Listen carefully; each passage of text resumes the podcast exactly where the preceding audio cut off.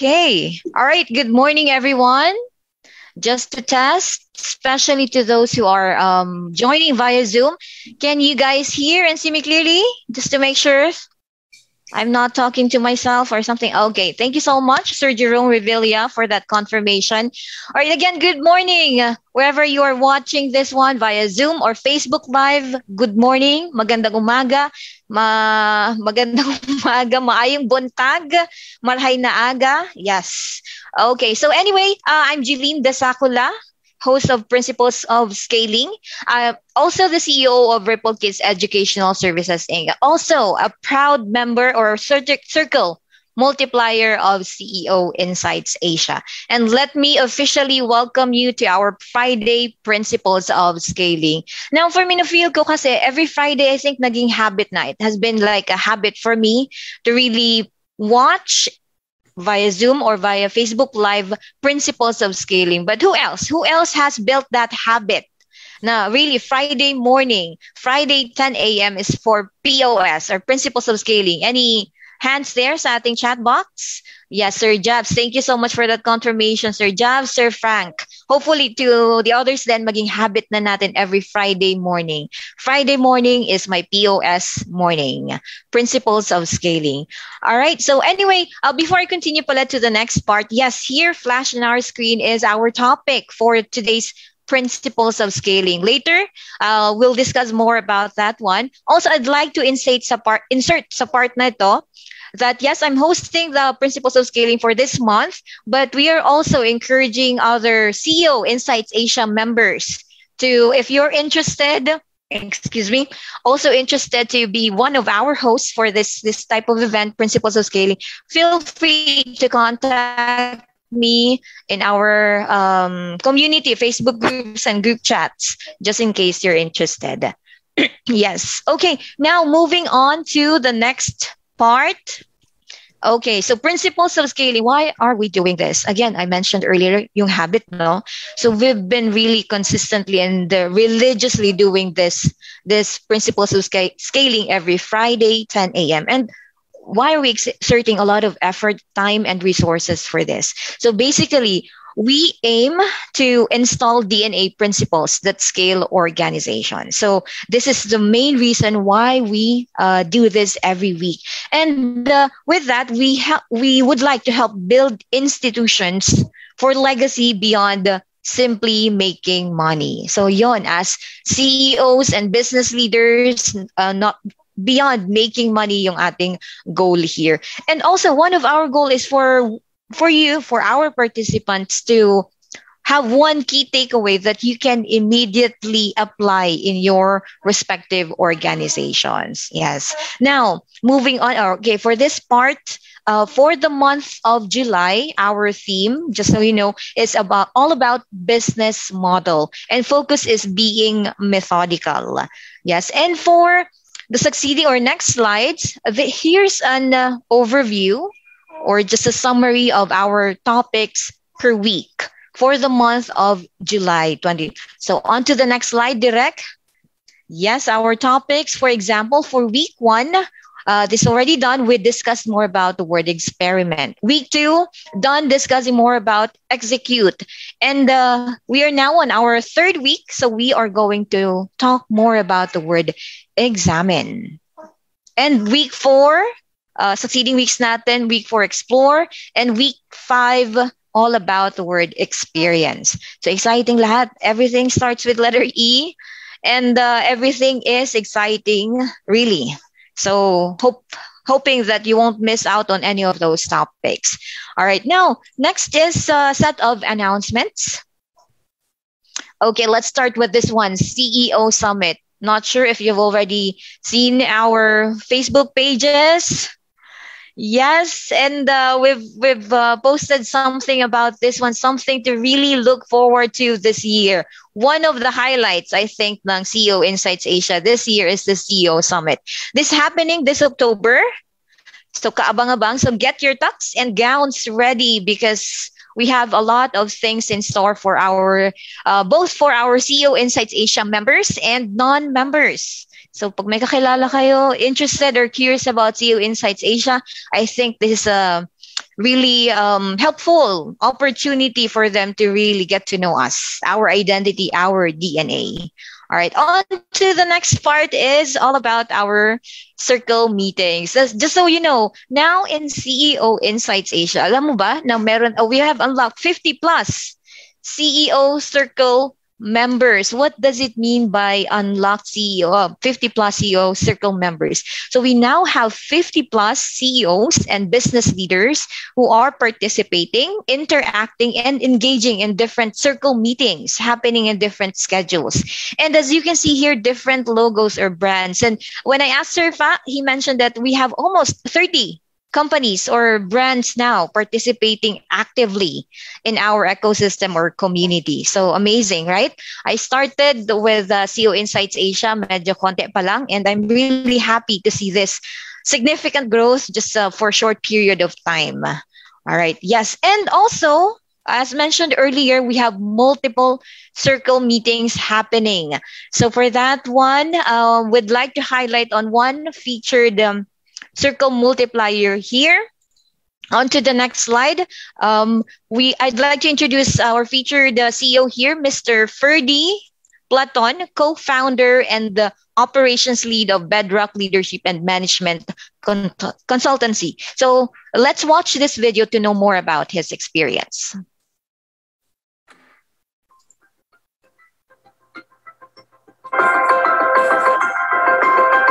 Good day, everyone. I'm Ferdy Platon, and I'm the co-founder and the operations lead of Bedrock Leadership and Management Consultancy, and I'm the founder of the La Maria's Events Management. First and foremost, I just want to thank you, Fa and Noni, for inviting me to the CEO Insights Asia. What I like about my first experience joining the circle meeting was I was amazed with the people behind this organization because despite of their busy schedule as the head head paddler of their own ventures, they can still manage to attempt, engage, and share their best practices as the leader.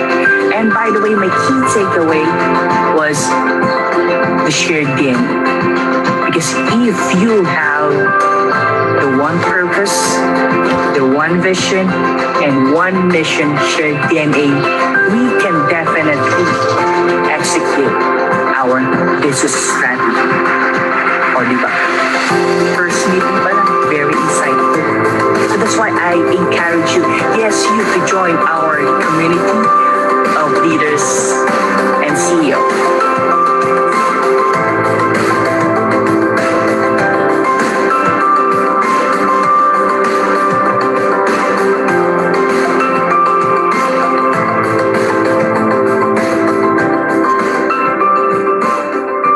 Okay. All right. Thank you so much, Sir Ferdy, for that wonderful testimonial or sharing about your experience. Now, on to the next announcement is this Certified Executive Partnership Program. So, what is this about? It's basically a certification for your business coming from CEO Insights Asia.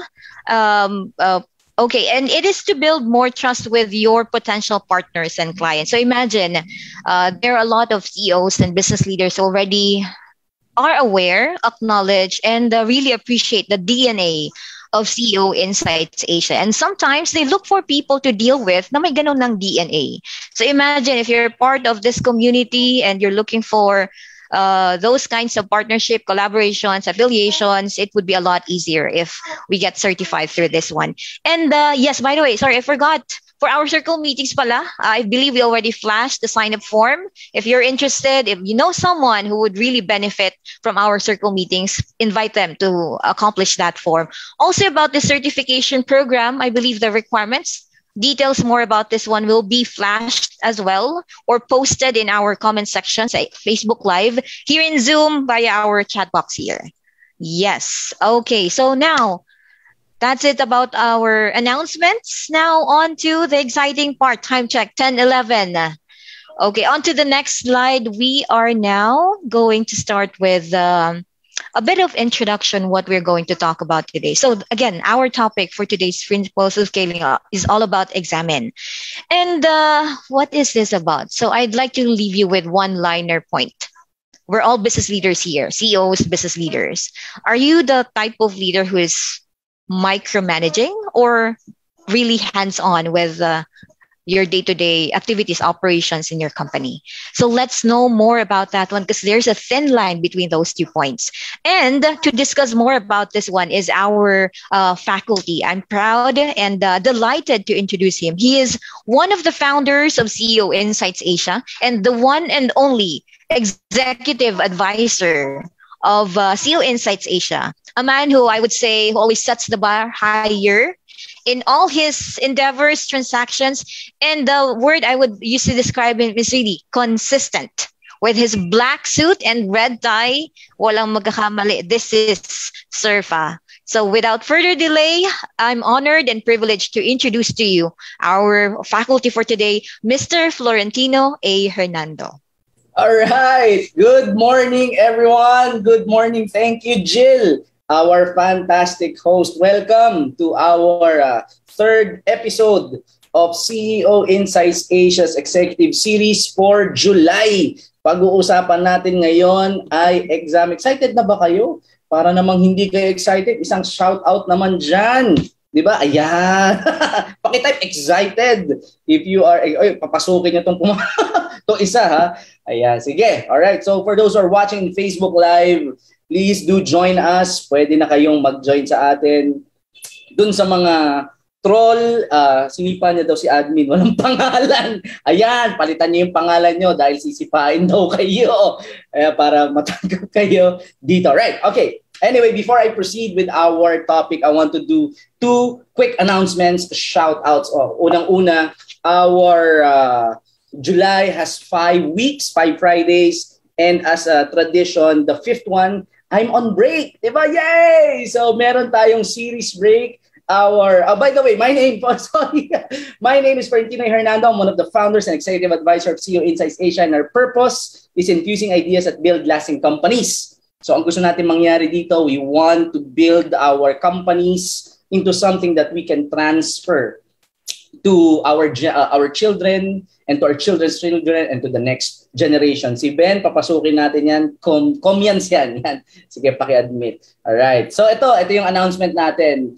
AJ Araneta, our the founder and CEO of Iran, he's a behind the scenes partner natin dito. He's also the director of partnerships of CEO Insights Asia. So he's the guy behind our Zoom account, he's the guy behind our SEC registration. So for your information, SEC registered na po tayo, meron na pa tayong BIR, yan po ang may sala ng lahat. And he's also the brain, well not the brains, but more on the the blood where for our CEO summit. Woo! Get your talks and your gowns ready. Ladies and gentlemen, ready na ba kayo? Happening this Friday, open for members, official members, and non-members of CEO Insights Asia. So that's one announcement. The second is Uh, hindi ko siya binati kahapon, but Ma'am Chill Dagatan, happy birthday sa'yo, di ba? Okay, so yun ang kapartner natin ng wedding ni Eman at ni Tina. Yan. So we we're we're the ano, we're the brains and the blood of the e-com industry. So I'm the advisor, he's she's the ano, sa the super accountant of the e-com. So mostly ng mga kilala yung Lodi ng e-com. Madalas nandiyan kami. Paligod-ligod kami dyan sa kanilang mga uh, opisina. Ayan. So that's one. Happy birthday, Chill Dagatan of uh, Rachel Accounting Services. And syempre, hindi natin palalampasin, nag-birthday din yung sakitin natin na kaibigang Oso. Alam niya na kung sino siya, di ba? Happy birthday kay Eliza. Kahapon din yan. At happy anniversary sa kanilang dalawa ni Kenji. Nax, five years na silang naglolokohan. Yan. joke lang yan. Joke lang yan. Alright, so happy anniversary of Sellers Hub. Yan, sa mga kaibigang osa natin. Alright, moving forward. Okay, so agenda tayo. Dito ba? Dito pa si Alay? Ba, binati ko siya. So agenda, sa pag-uusapan natin? We'll do a conversation starter and then we'll do a quick recap the first two weeks. Very quick lang to And then we'll define what micromanagement means. We want to understand, di ba? Alam naman natin ang feeling ng mina-micromanage. Eh. And then there's also a hands-on leader. The difference between a boss and a leader, they're both hands-on. Yung isa micromanager, yung isa, well, competency enhancer ang tawag ko ron. We'll talk about that. We'll talk with some some facts and figures. We share ano ba mga senyales na tayo ay micromanager na kasi minsan accidental tayo eh. Hindi natin alam micromanager na pala tayo. No? So we'll talk about that. Then defining deep dive, we'll talk about why it matters and then we'll do a case study that's very close to my heart. I ask permission to share this, no? So mamaya malalaman natin and then we'll get practical. Okay, Ready ba kayo? If you are ready, please type I am ready and then type your company name. I-represent nyo, okay? Para alam kong nandiyan kayo and then I will read it. I am ready. Our uh, Ripple Kids, kasi naman, di ba? Ripple Kids, Sellers Hub, Comizen, uh, may na-miss ata ako. The Mercs, nandyan. Chantal, o oh, si Jean Choi, nandito. Magpo-photoshoot daw yan para sa kanyang feature sa BGC. Sam Enterprises, Roxy, uy, si Serel nandito. Di ba? Si AC Clarin, CDMC, and so on. So mga hindi ko binasa, bala sa buhay nyo, malalaki na kayo. Alright. Sige, let's have a conversation starter. Sige, ang conversation starter natin ay manggagaling sa franchise and distributorship. Tama ba? Si Jerome Revilla ang sasagot nito. What is the personal effect to you when you're being micromanaged? So founder and CEO of uh, franchising and distributorship. Uh, Jerome, floor is yours, sir. I feel annoyed and irritated at most. Sige. I, I want to, you know, uh, gusto, gusto ko manapak ganun. Manapak, ganun. Oo, manapak. Pag kami ng micromanage like, ka. Mm-hmm. Like, I, I will do this on my own way and kung magkamali ako, it's my fault, it's my responsibility. You don't have to micromanage me, you don't have to monitor me all the time. Yeah. Diba? Nakakainis, di ba? Parang ginawa kang order taker when you are being micromanaged. Ayan. So, later we'll define what micromanagement means. Okay? So for now, thank you so much, Jerome, for sharing your insights, FND, CEO, and founder. Okay, so let's move on. Let's do a very quick recap. Recap muna tayo. Nakareserba si Billy Volpain para sa insights mamaya. Okay, so quick recap. Uh, first week, we talk about experiment. Okay, and we talk about business model. Uh, the definition of it is an institution, the way an institution is organized to make money. How a company makes money, that's the business model. And ang key lesson natin doon was taken from the dot-com bubble or what we call the dot-bomb summary where during that time, anything that has dot-com in their name, i-investan ng mga investors. You know, even though it doesn't have any business model, it doesn't have any product yet, any track record of performance, anything. Just sa meron lang silang nakaregister, ini-investan na yan kasi yan, yung get rich mindset. And uh, it, it was sort of the wisdom of the crowd turned the foolishness or the folly of the crowd. And because of that, ang nangyari, the US uh, had lost trillions of dollars back in the 1990s. A lot of dot-com bubble, uh, dot-com companies die because they didn't have a business model. So when you're working, when you're your CEOs, your business leaders, you have to have a proven track record in terms of your business model. Yun ang gusto nating mangyari dito, right? And the fastest way to kill your startup, ito yung tatlong bagay na kailangan mo lang gawin. Gusto mo malugi o masira yung kumpanya mo. Ang pinakamabilis na paraan, number one, get the wrong people. Di ba? Get the wrong people, invite them to your team. Uh, hindi, syempre, you don't have the wrong people. We say this all the time. If you have the right people, nothing else matters. If you have the wrong people, nothing else matters. Okay? If you have the right people, kahit pag gaano ka hirap ang sitwasyon, the right people will always find a way. Okay? If you have the wrong people, kahit pag gaano kaganda ang sitwasyon, they will always find an excuse. Diba? So, yeah. So, pick the pick na lang. Bala ka na lang pumili kung sino ang gusto mo doon. So, if you have the wrong people, usually you don't have a business model. Kasi you don't you don't know eh, di ba? So we don't know if you have the wrong people, we don't know how to make money as a company. And then we scale prematurely. Ibig sabihin, hindi pa ready yung company, hindi pa proven yung business model, in-scale na natin, pinag-grow na natin. Right? So that's the fastest way to kill your business or to kill your startup. So how do you come up with a business model? It should be what we call the hedgehog concept. Okay, it should be based on this one. It is the um, the intersection of three circles and the concept is passion which is what you love to do that should be basis of your business model. It's what you love to do. So much so that no one will uh, even though someone won't pay you you'll keep on doing it di ba? And then hindi lang yon di ba? Hindi lang passion. Kailangan may performance something you're naturally good at. Kasi if you have passion but you don't have performance you're not good at it it's called a hobby. No one will pay you to do it Diba? And vice versa, if you're good at it and you're not passionate about it, it's called the curse of success. Diba? You're very successful in something you don't like. You don't want that. Okay? And the third one is profitability. Diba? Kahit pa meron kang passion, magaling ka ron, hindi mo naman kayang uh, makaisip kung paano natin to hahanapan ng pagkakakitaan, it's not gonna be sustainable. Right? So the hedgehog concept it should be based the, business model should be based on the hedgehog concept. Now last week we talked about execution. It's about multitasking and multitasking is defined as more performance of more than one task at the same time. If you want to have clear examples of this panoorin nyo na lang sa YouTube natin at saka pakinggan nyo na lang sa Spotify or go to the page watch the second episode for July. And uh, we've laid out data and some facts. It's not my word. Don't take my word for it the data has proven that the more tasks people do, the worse they perform at each one. So multitasking is a freaking myth. Eh, hindi totoo yon. Eh, huwag tayong papaniwala sa mga sabi-sabi na totoo. Ako, may blood na naman ako, nag-umpisa na naman ako.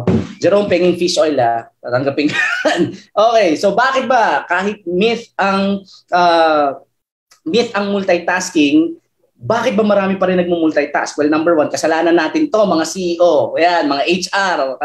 Kasi na-expect natin eh, di ba? Pag naghahanap tayo ng mga mga kandidato for our for our company, sasabihin natin, must be able to multitask. Di ba? Parang, hmm, high blood nyo ako eh.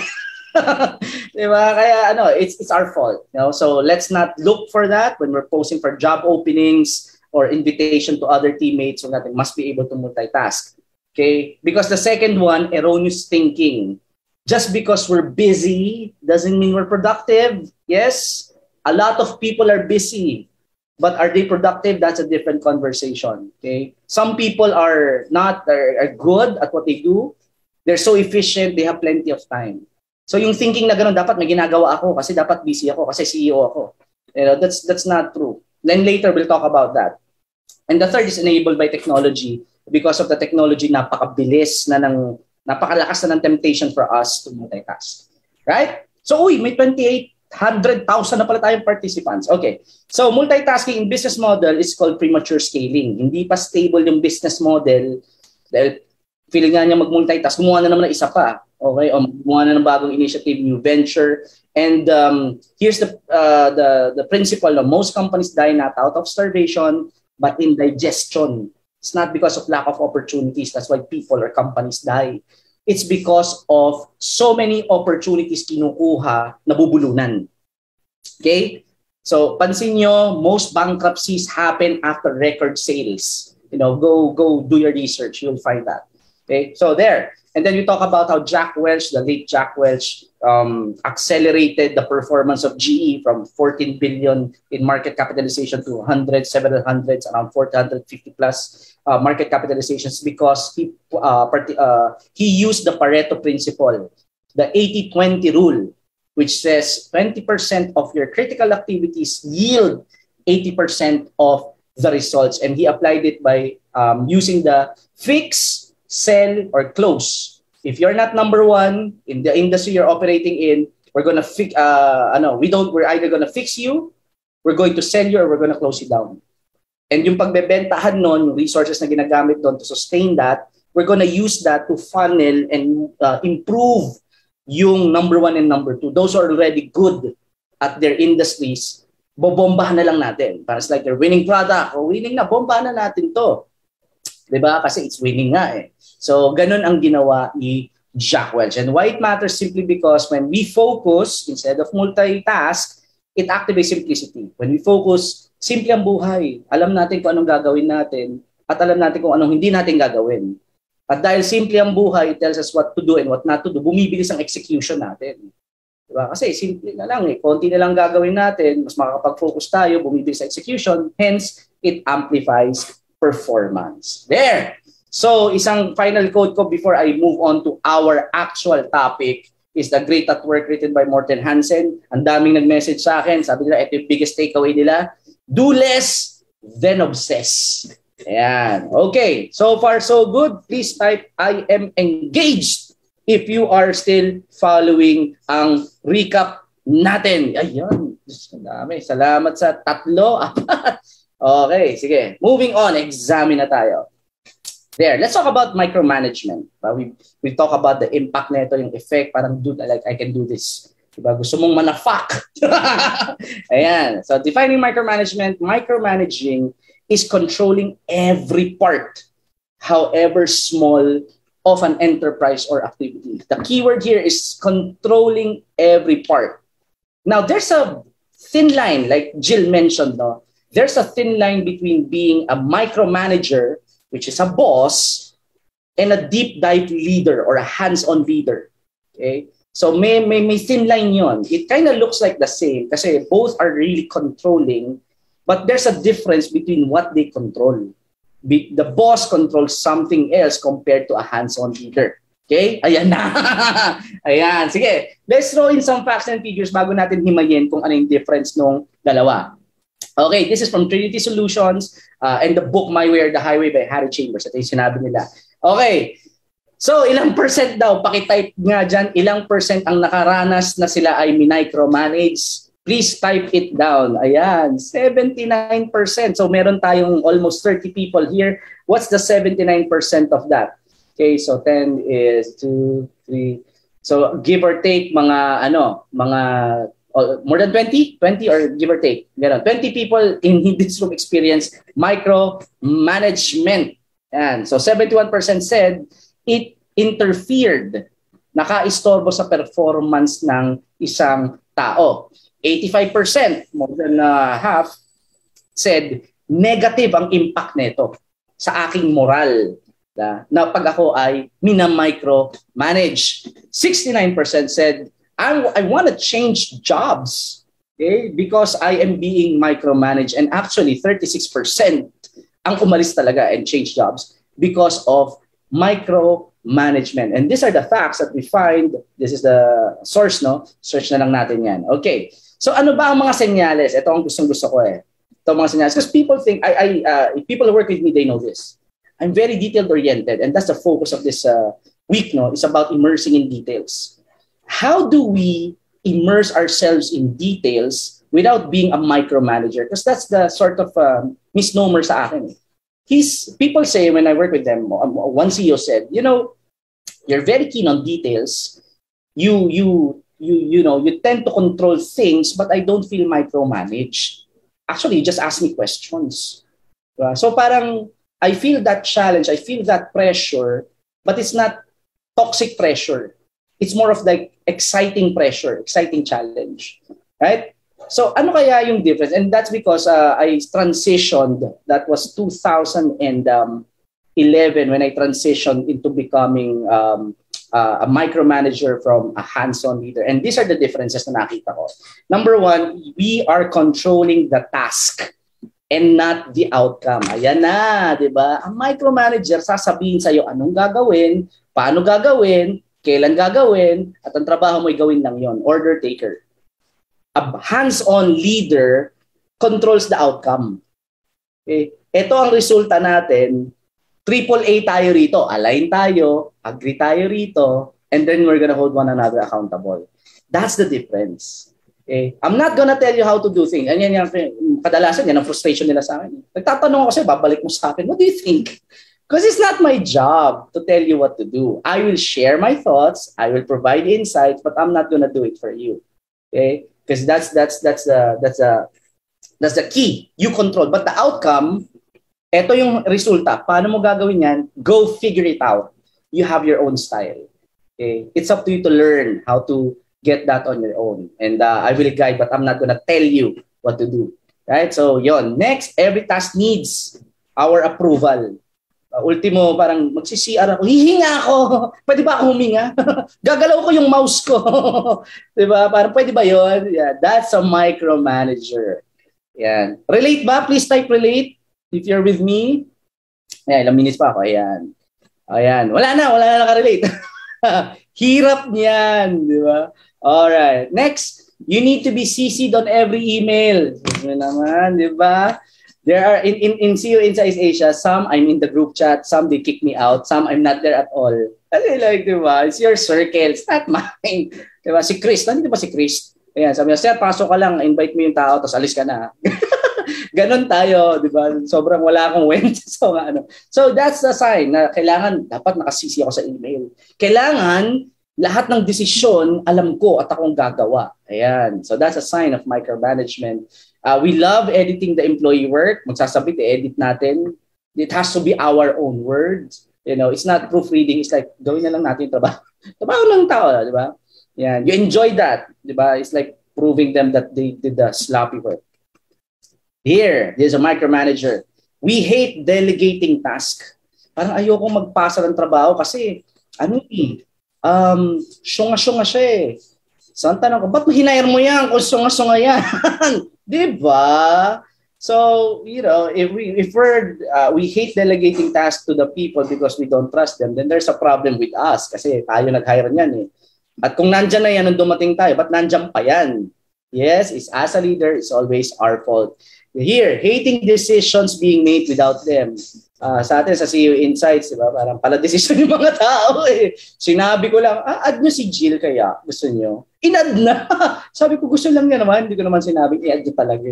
Ayan, inad na sa GC, tapos niya, naging committee na ng CEO Summit. Alright. Taking back work as soon as there's a problem. So ito kadalasan sa mga leader, hindi, you know, we don't let them make mistakes in the form of rescuing. Hindi, ayoko kasi siya magkamali eh. Di ba? Kaya sasaluhin ko na. Ayan, ako hindi, ta, hindi uh, just, that's now how people grow. Pag may problema, tapos tayong sisalo lagi. Di ba? That's not our job. Di ba? The rescuer. Hayaan mo sila magkamali and then hold them accountable. Nagkamali ka, anong gagawin natin? Di ba? So, that's ano eh, that's, you give them ownership. May outs. Sorry naman, Myra. Myra's iPhone, suma, iPhone sumasakit. Okay. So, taking back work. Hindi pa nga nagkakamali, feeling natin magkakamali na, ano na kagad? Ako nagagawa niyan. Okay? So that's signs of micromanagement. Yan. All right. Sige. So si Mark Burnett, uh, I love what he said. And Mark Burnett, you may know him, you might not, but you know him from his work. Okay, he's one of the best executive producers. He's the uh, the person behind The Voice, Shark Tank, The Apprentice, Survivor. So in uh, the the Jesus uh, the Bible series. he's the guy behind that and he was a faculty back in 2012 i believe sa global leadership summit so that's an annual summit that i attend to every year where great faculties are the, the speaker once a year lang yon no so for people like sa atin dito just go principles of scaling every friday me i had to wait one year di ba to get to get uh, teachings like this and i had to pay x amount di ba very expensive amount um, and here we get it for free anyway So si Mark Burnett sabi niya, Good morning, darling.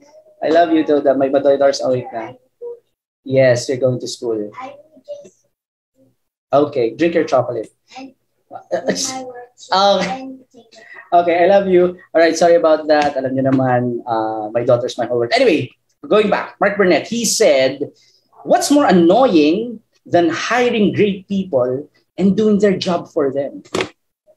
Doesn't make sense. Hinire? Di? They're great people. Di ba? Kasi I believe they're great. Why? We hired them. We don't hire idiots. Yes? So if they're great, why don't we allow them to do their job? Yes? Diba? Now, if we don't believe they're great, why did we hire them in the first place? Or why are they still there?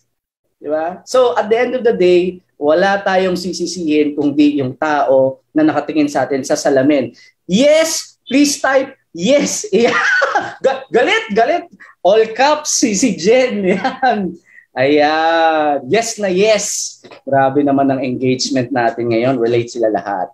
Ayan. Okay. So why? Here's the question. Why do bosses micromanage? Three reasons. Number one, it's because of task. Because they're actually the experts, to be honest. They are the experts of the task. Kaya nga sila na-promote eh. They're good salesperson and they're so good, they get promoted because they're successful. Now, being a salesperson is a different, uh, sales supervisor rather, it's a different job, a skill set because now you're managing people. You're no longer selling. So now we're managing people and then there's a salesperson. Ang top trabaho natin na sales supervisor, a supervisor whatever aspect, is we're so good at our technical job, we should be developing the people. We're coaching them based on our learnings of how to do how to do a better job in that specific aspect. Yun ang dapat na trabaho. Hindi nagma-micromanage. 'Di ba? So yun ang yun ang problem eh. That's a, that's why we're tempted to micromanage because we're actually good at what they're doing. That's why we got promoted in the first place. So that's one reason why bosses micromanage is because we're the expert in the field and we feel that they're not good. So instead of us, that the job supposed to be to coach them to become good, and nangyayari, we do the job for them. So doble gastos yon. Diba? So yon. Your CEO, you know that. Diba? Nung empleyado tayo, hindi natin napapansin yun kasi hindi naman tayo nagpapasweldo sa mga tao natin. Nung mga manager tayo. Pero ngayong CEO na tayo, susmi, ba't ko nga ba binabayaran to? Tapos ang ending ako gumagawa ng trabaho. Di ba? So maybe, maybe we need a good job. We need to do a good job hiring the right people. Okay. The second is we're not trained to uh, many, and this is rampant. Ha? In fact, Center for Creative Leadership did the research about first-time managers, and these are managers. Ha? At sabi niya rito, in 2012, the largest population of leaders, frontline supervisors at entry level, Ayan, highlight ko to. Kasi na-high blood ako rito eh. Uh, Jerome, pakipadala na lang dito yung ano, visual natin. Yan. They got the least amount of money and support in training and development. They got promoted to become leaders and they got the least amount of money in training and uh, the development. At ito pa, 58% never got any any some sort of training. First time managers ito. First time supervisors. First time to build a business. 58%. Ang sakit sa ulo, di ba? Parang you are entrusting the, your people. Oo nga, nag-uumpisa na. Di ba? You are entrusting the company, people, your most precious resource okay, of a company. And then we're not training them. Para it's like, di ba? it doesn't make sense.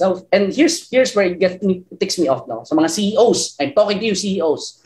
Okay, because mostly CEOs they did the they they don't get any training on building a business. Because ito yung mga dahilan na. Ang mahal kasi.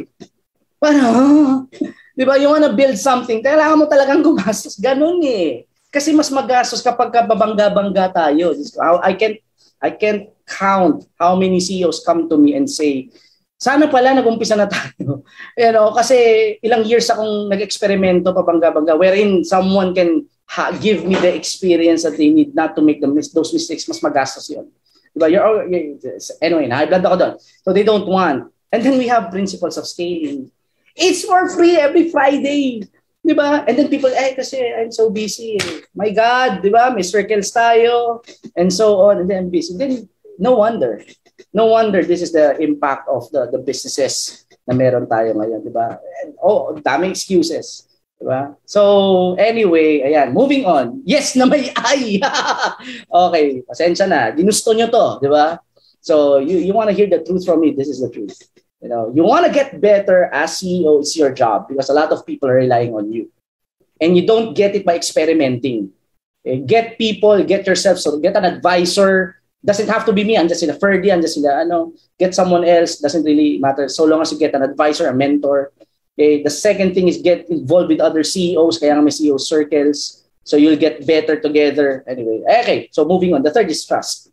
Yan. So I'll, t- I'll share more about that later. So trust. We don't trust the people. And I think I'm not going to belabor this anymore. Diba? Because, again, if you don't trust the people you work with, bakit nandiyan pa yan? Yes? Uh, so find people who will uh, whom you trust. Okay, so there. Task. We're the experts. We're not trained. Or we don't want to be trained. We have every excuse to be tra- not to be trained. Kasi mahal, kasi busy, kasi ganto, ganyan. Eh, di ba? There's a price tag for everything. Ganun talaga. Di ba? And uh, trust issues. We don't trust other people we work with. Okay. So, the bottom line is this. There's what you call emotional blockage. Diba? Whether they are aware of it not, people who micromanage want to be the best person in the room. And we have a saying here in CEO Insights Asia ecosystem. Okay? If you are the smartest person in your circle or in your room, you're in the wrong room. Okay? You want to be surrounded with people who are better than you, who are better than us. And it's our job to find those people. Okay? Dapat confident tayo. We, it's okay for us to look like the idiot.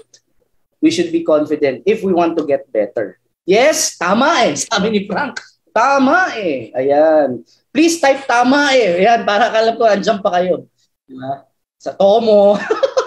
Ayan. I love one of the, the the rooms na meron tayo sa Seller Shop, the brightest room. Diba? At meron doon the biggest room in the world is the room for improvement. So yeah, this is all about manifesting an insatiable drive to be better. All right.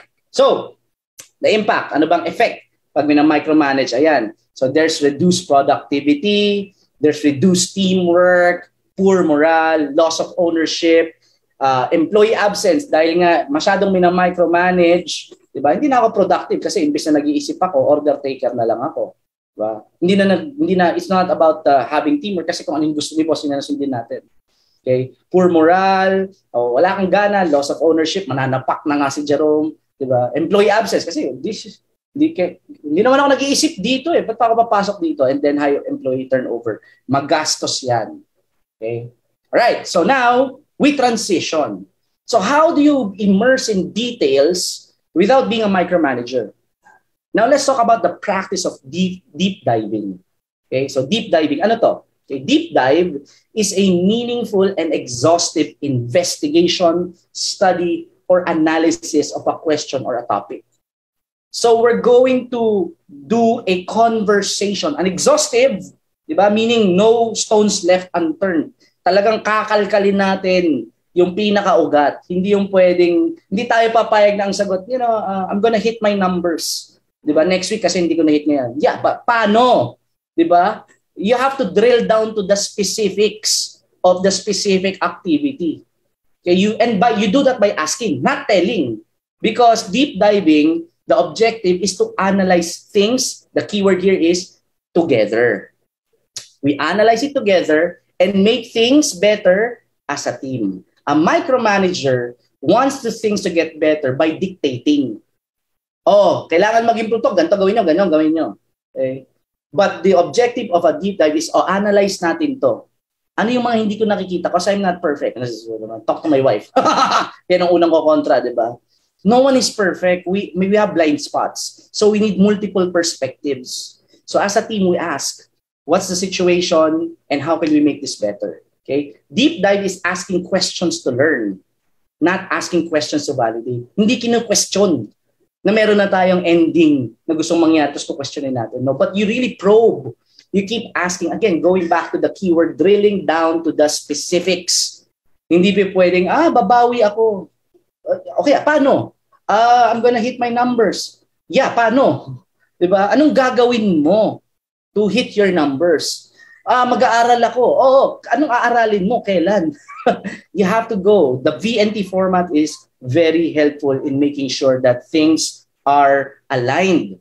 So far, so good. Intense ba? Please type intense. If you are still with me. Ayan. Eh, ginusto nyo to eh. Ayan. Wala kayo. intense. Yeah. Learning something? Yeah, I hope you're learning something. Doon sa Facebook, malaki sa buhay nyo. Chat na lang dyan. Wala ko access eh. Alright. So I still have 15 minutes. Okay. Learning a lot. Okay. So a micromanager dictates what you must do. A deep dive leader asks what we must do. Right? So this is what why what deep dive means. We ask the questions. Okay? If you're a leader, your job is not to know all the answers. Before you're a leader, your job is to know all the answers. When we become leaders, when we become CEOs, our job is to ask all the right questions. And if you've been doing this long enough, you will realize it's harder to come up with great questions than having great answers. So with that, why do we need to deep dive? Three things lang. It starts with letter C, uh, E and C. First is establish connection with the people.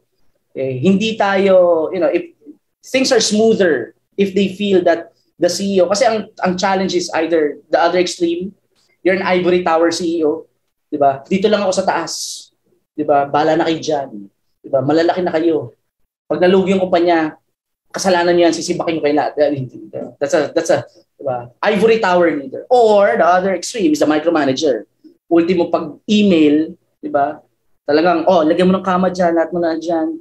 O, oh, galaw mo yung mouse, di ba? Habang nag-email ka, nandito. Breathe down your neck. So, that's the other extreme. So, what you want is to be a deep dive leader. You want to establish connection. I'm here to help you, but it's your job. My job is to help you, not to do your job for you. Yes? So, it establishes connection when you do deep dive. The second is it empowers company leaders because the ownership, we give it back to them. Okay, this is your target. That's yours. It's not my job to hit that. Ultimately, yes, but I'm not going to do that for you. Okay, so it's your job to solve that problem. I'm here to help. But I'm not going to do it for you. So you ask, how can we hit this? What help do you need? So it, it gives them empowerment, you know, na, na, na feel, they feel, I feel when I'm being that, uh, yeah, let me figure it out and then I'll ask for your help. Okay, so it empowers company leaders and last but not least, expands capabilities na i-stretch kasi because they're forced, we're forced to learn something when we are um, operating on a timeline and a target. You know, I, I love what Jill mentioned kanina. No? When she started, uh, she just signed up. She has no connection here. Tama ba, Jill? You had no connection with anyone here at CU Insights. Kaya may mga connection dito, mapalad kayo, na-invite kayo. Jill sought, signed up. First week, um, she was with my in my circle. Malas niya. I hope that's a good thing. So the following week, sabi ko, Jill, can you facilitate the circle? So nag-facilitate siya the circle. And she's an introvert, by the way. So she she gets drained with multiple interaction. So nag-facilitate siya. And then the following week, sabi ko, Jill, can you write the insights for next month? so, so siya nagsulat, you know. And then now, Jill, can you be the host? So basically, that's what we do. Ay, yan ang phase 1, 2, 3 natin, di ba? Pwede ka ba? Oh, phase 1, pwede ka ba? phase 2, kaya mo, kaya mo pala eh. Phase 3, bala ka na dyan.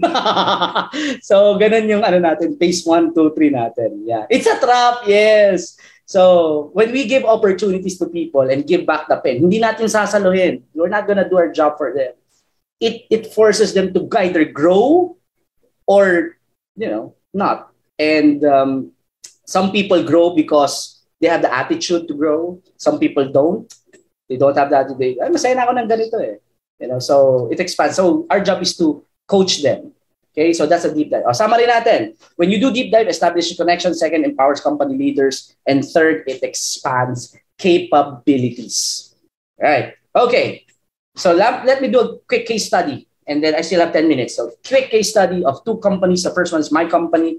I, I it sounds so class, sorry, yeah, but this is the best definition. So, and then we'll feature someone who's close to my heart. I ask his uh, permission to share this. Anyway, so my job, people come to me, they ask me, you know, I want to do executive advisory. How does that work? You know, um, sabi ko, so every week we do what you call deep dive. Okay, we do the business review. We review the numbers and then we talk about strategies on how to grow it on a weekly basis. Diba? So ang, ang beauty ng executive advisory is you get to um, strategize regularly and pivot weekly. So that's what we do. Every, once a week nakikita kami, mamaya meron akong dalawa pa, di ba, after neto. So, ganun na lang yung commitment natin sa inyo. Mahal na mahal namin kayo lahat. Anyway, so they at first they they go, oh, it's fun. Now you have this one. So yeah, si Jean Joy. All right. So pag nag-engage sa akin, napapapray na lang bigla eh. Grabe pala, tindi pala nito. Di ba? So yan ang mga reaction. If you've been following my post, you will see the reactions of the CEOs working with me. Hindi ko na sinama yung sellers kasi kasi kasi sila. Ayoko na isama si Ses. Ayan, di ba? Ayan. Yan ang normal reaction Tapos yung mag, uh, yan, napapadasal. Ito yung mag-asawa, di ba? Yung COO, napapa-head slap na lang. Ayan. So because we strategize on a weekly basis, we do a deep dive, we want to assess the organization, and then we strategize on how to accelerate performance. Okay. So we've been working for quite some time. Uh, anyway, I want to feature this this ano this this company yan. So the Mercs. Yan, director natin si Frank Mercado. Tatahi-tahimik lang yan. Pero matindi yan. All right. Uh, the funny thing about the people working with me, they don't they don't like to brag. Hindi na, yeah. sila BK, hindi na kailangan salita niya. Basta alam na namin yun. We're, we're, ano, we're in a good place right now. Yan na lang, nagkakaintindihan kami. Compared to last year, ayan ha. At we still have five months to go. Ayan. So, we're in a very good place. Um, kasi Frank din yan, tahimik lang yan, pero matinik yan. And uh, when we were doing uh, business review this week, so we were analyzing situation. And the beauty of it, Frank decided to do the business review also in their team. So nagbi-BR din sila. And then we figured out something na ano, uh, they shared this with me, sabi nila, may, may meron tayong sales, I think it was Cindy, was it Cindy? Yeah. Ayan. So si Cindy is a, a great sales associate. Her numbers are are uh, uh, way above compared to the other person. Si ano, I forgot the name, pakichat nga Frank. Si Cindy at saka si ano, si Ma- Michael, Michael. Ayan, si Michael. So nag-deep dive sila. Sabi, ba't ang galing ni Cindy magbenta? Bakit si Michael? We want to, ano, we want to get what's that, no? Um, so they, they probe, they deep dive, they ask questions, and they discovered na ang ginagawa ni Cindy para makabenta siya, merong mga inventory na hindi na mabenta. So ang ginagawa niya, fini-freebie niya na, okay, ma'am, para ano, bili ka na lang, isasama ko na to as freebie. So it's very smart. 'Di ba? Na you remove, uh, napagalaw mo yung inventory, kaya naman kasi ano na yun eh, hindi na yun nabebenta. So instead of itambak lang natin dyan, ibigay na lang natin as freebie. So we were able to discover that. Diba? So once we discovered that, ang ginawa natin, ni-replicate natin, tinuro natin kay Michael yon and it became a practice, okay, a standard practice. So that's what happens when you do deep dive. You get to extract the best practices and then you get to spread it. So that's that's uh, one key uh, case study that I want to emphasize. And as we transition now to getting practical, so let's get practical. Okay, tatlong R's lang to. How do you do BR or how do you do deep dive in your company? First, review your numbers. You have to know your numbers. And if you don't know your numbers, talk to Chill, talk to AJ. Ayan. Know your numbers. You can't improve something you don't measure. And generally speaking, whatever you measure improves. You have to know it on a weekly basis. Kami nga daily. Nakakatawa sila eh. Man, sila Emma ng COVID. Minsan nga lang, because I have access to the numbers, daily we tracking the performance. At pag may butas, tatanong lang ako, Eman, hindi pa updated. Sagot Eman, sasabonin ko. Sagot din, nagtatanong lang ako kaya kung sino man sa commission ang nasabon, uh, pasensya na nagtanong lang talaga ako. No? Okay? So, what you want is to really know your numbers. After knowing your numbers, reap the insights by asking this question what critical insight did you gain from what work that we can replicate to other areas of our operation? Ba? And paano mo malalaman kung nag-work, nag-hit yung target, nag improve So you go a deep, you do a deep dive on the, your best associate. Sino yung laging nagpe-perform? At pag magaling siya, do a deep dive. Bakit siya magaling? Like what uh, the Mercs did, no? Paano niya nagagawa yon? And then once you reap the insight, you replicate oh, this is working. You know, yung script na to, it's working. Copy-paste natin, bigay natin sa lahat ng associates natin. O oh, ito, nag-work ito. Baka pwede natin i-transfer sa ibang department. But you have to do deep dive on a regular basis, on a weekly basis. Yes? Yes, so far so good. Please type yes if you are still with me. Ayan. Mga all caps. Uh, si, uh, si Abby nandito. Ayan. Okay, so ito yung flywheel. Ayan. Review, reap the insights, and then replicate.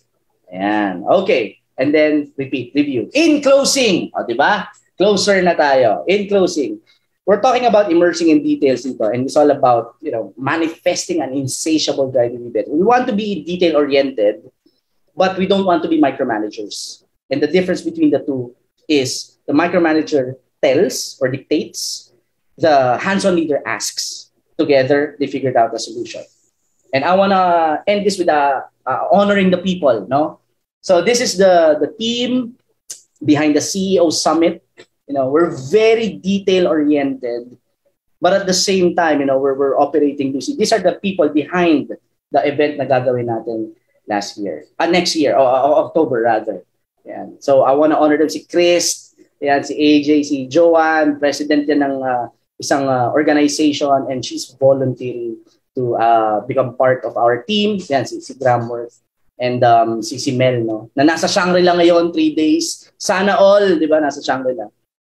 And not only that, but the team behind this uh, principles of scaling. You don't know the immersion in details of how we organize this. Frank, ang director natin, kagabi pa yan, nag-uusap na kami niyan. Uh, me, like I mentioned, I had two executive advisory yesterday, um, working working with the uh, CEOs, and then I had a talk sa informatics last night with 60 graduating students. Uh, I ended up around mga 8 or 9, and then I still completed the deck. You know, and then I presented, nagising ako 6 a.m. kanina to practice a deck so that we can give you a show. You know, si RD na natulog. sasabunin niya ni Frank. But RD and then si Chris who's doing the insights. Point is, we are really doing everything we can. Excellent uh, service for you. We're very immersed in our details. For the people in our circles, for the people in our attending these uh, principles of scaling, because we want to give you what's the, the best. Diba? Kaya yung mga nasa circles, you know, I mean, I, I've said this before, I'll say it again. We're not your secretary, we're not your babysitter that you can join on your. These are CEOs, diba? and they're they, they're not supposed to be here, but they chose to be here to serve other people, and we want to honor them. Yes, please type yes if you are enjoying the principles of scaling, the insights, the circles. Yan. So, yun ang expectations natin dito sa ecosystem natin. All right? We want to give our best to one another. And we want to honor the best. Diba? So yung mga nasa partner circle, diba? bring your partners. If not, then join a, a men or a women. Kasi for partners yan eh. And vice versa. If you're too busy to become part of a circle, no problem. Diba? Let's free up kasi nahihiya ako sa ano, mga nasa waitlist, hindi makapasok. Diba? Kasi puno pa tayo, tapos hindi naman nag-show up. Huwag tayo ganon, di ba? Huwag tayo ganon. We're, we're CEOs. Our word is stronger than any contract. We do things because it's because we said we would do it, not because it's in the contract. Yes, please type yes if you're still with me. And now, I will give the floor to uh, Billy. Ayan, for the final insight and then we will close. All right, Billy, anong key insight mo, sir? Nawala si Billy. Ay, pwede Hi, hello, hello, hello. Ayan, oh, Billy, go. Hi, um, good morning. So, uh, uh, ang ganda ng insights ng ano ngayon sa akin, para sa akin. Parang, let, uh, as a CEO or as a owner of the company, let us not be, let us not control the people, but let them, let them uh, uh, do their craft, di ba? Parang ano, parang, sa akin parang uh, I believe in synergy na two two heads are better than one. Yeah, yeah. Yeah. Tapos saka yung uh, maganda yung yung uh, review, rip and uh, replicate. So you go deep not na you go deep to the to your ano para situation not only ikaw lang but mm-hmm. With with other people kasi para mas me, sabi mo nga kanina na uh, hindi meron kang baka meron kang nakikita ah meron kang hindi nakikita na nakikita nila Yes. Uh, yes. So, yun. So, napaka laki nung uh, learnings ko today. Mm-hmm. So, thank you, sir, All right. for that. All right. Thank you, Billy, for volunteering. For those who want to, ano, next week, no, we'll do, uh, what's our next week's topic? yun. So, next week, we'll do another session. I will be posting a conversation starter and insights. If you want to participate like Billy and like Jerome, just talk to your circle multiplier. With that, enjoy the rest of the week. Happy weekend. Thanks for joining. Para nasa hindi nakapanood, go to your YouTube, uh, Spotify, and our page for the replay. Blessings, everyone. Cheers, cheers. Bye-bye.